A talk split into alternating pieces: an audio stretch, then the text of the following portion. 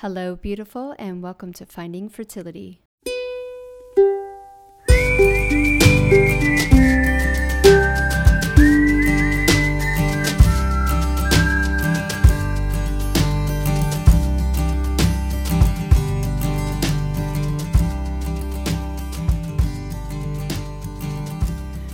Welcome back to another Closer Today clip. I'm your host, Monica Cox from FindingFertility.co, and I help you get through the BS of infertility one inspirational clip at a time. Before we dive into the clip today, I want to remind you about the coaching services I have on offer. Now, we're on a wait list now, so I really highly recommend if this is something you're interested in, maybe thinking next month because I know how our brains work. We're always hoping that one more month, I'll give it one more month. Get on the wait list. Let's start making some communication. And when you're ready to take the leap, you can take the leap a lot quicker. Now, these coaching services are very, very targeted to an individual approach. I really work with you to see what type of support you need and where the missing links are. Hands down, most of my clients, we have just been chatting away about their journey, about their personal life, and something random will come up and that will be it. That will be your missing piece. Or we'll do some functional testing and there might be an underlying gut health issue or a food sensitivity that you just uh, wouldn't even pinpoint.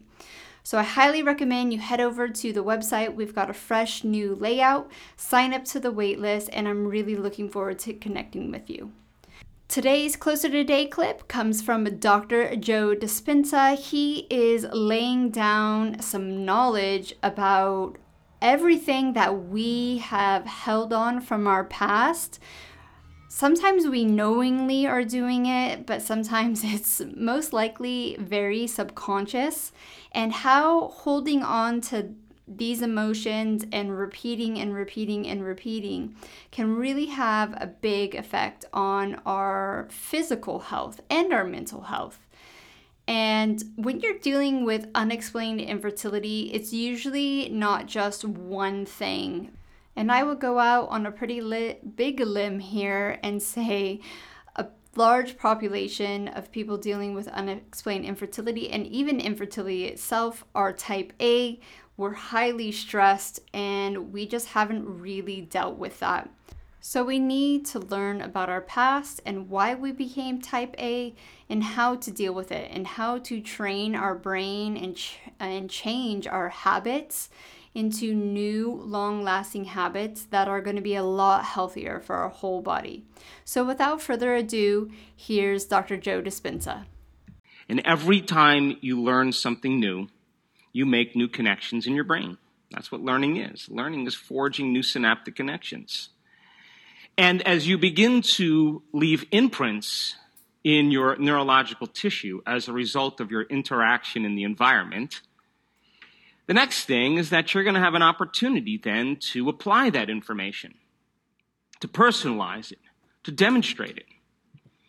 And a certain people group of people will get their behaviors to match their intentions, to get their actions equal to their thoughts. They'll step out into the unknown and they'll try it.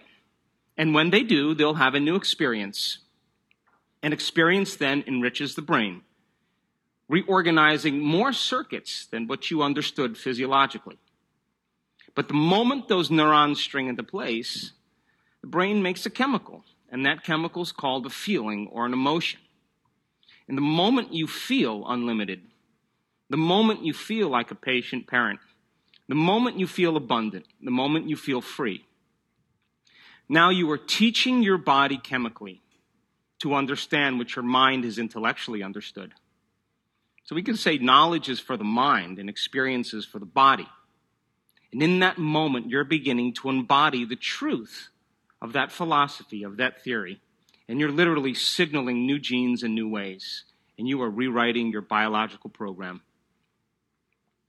But if you've done it once, it must mean you can do it again.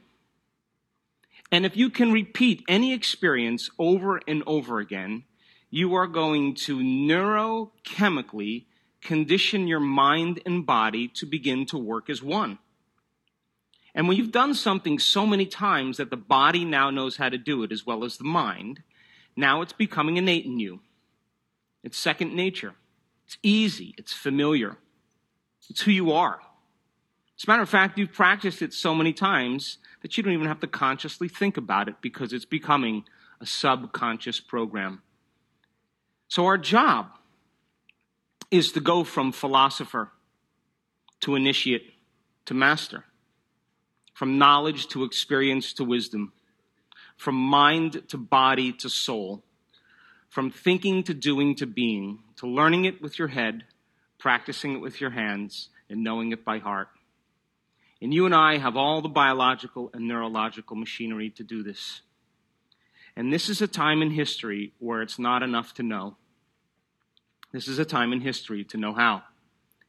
And I can tell you from my last five years of traveling around the world, the common people that look just like you are doing the uncommon. They're healing themselves of very serious health conditions. They're creating better opportunities and better lives for themselves, new careers. They're healing old scars and wounds that kept them connected to the past. And they're having mystical experiences that transcend language, that take them years to be able to understand and explain. And they look just like you. That most people in their life wait for that crisis or the trauma, the disease or the diagnosis, some kind of loss, betrayal in their life before they make up their mind to change. And my message has always been why wait? Why wait for that tragedy before you decide to change who you are? That when you begin to apply these principles because you understand that they work, then it means then you'll believe in a future more than you believe in your past. And people who do the work are more in love with their future than they are with their past. And they're more interested in telling the story of possibility in their future than reliving the emotions and experiences of the past. And you know, the beauty behind all of this is that you don't have to be a monk. You don't have to be a priest. You don't have to be a rabbi. You don't have to have 40 years of meditation. You don't have to be a scholar, an academic. As a matter of fact, it's better if you're not because the simplicity of all of this, when people begin to apply it, is they begin to experience the fruits of their efforts. And I can tell you, there isn't a person in this room that is so special to be excluded from this phenomenon.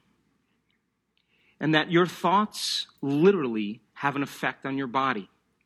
That all thoughts carry an energy or a frequency. And if you believe that on some level that your thoughts have something to do with your body or your life, and you're thinking 60 to 70,000 thoughts in one day, and 90% of those thoughts are the same redundant thoughts as the day before, it's going to produce the same measurable effects in your body, yes or no? And you are going to begin to emit the same energy and information in your field and you are going to keep creating the same life. So then the same thoughts always lead to the same choices. The same choices always lead to the same behaviors. The same behaviors create the same experiences.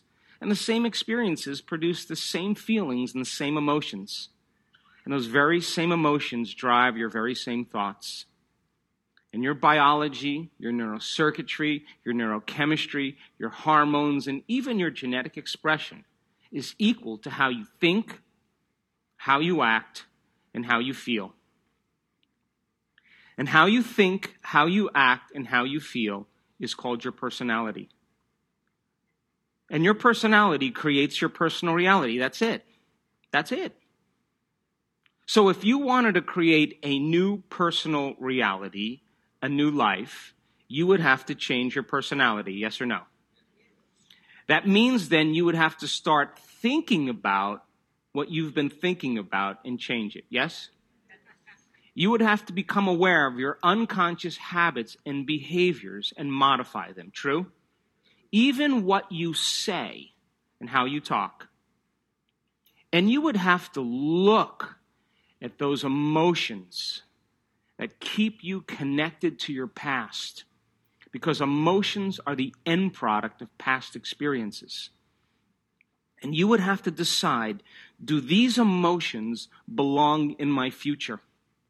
That means if you want to be wealthy, you can't take lack or unworthiness. Wealthy person would never feel that way. So most people try to create a new personal reality as the same personality, and it doesn't work.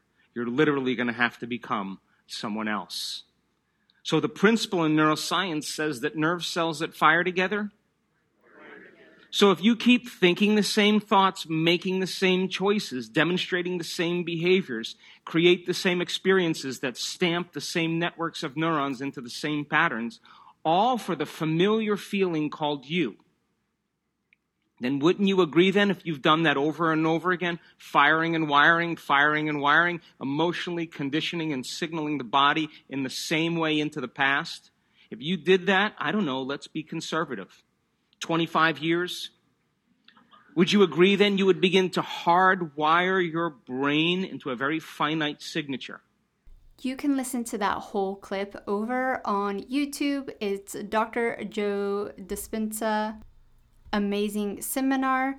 And you can also connect with him on his website, drjoedispenza.com.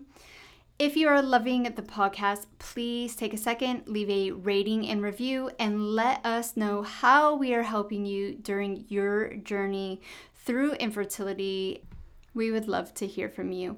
That's it for me today. I hope you have a beautiful week, and we will see you next Friday for another Finding Fertility episode.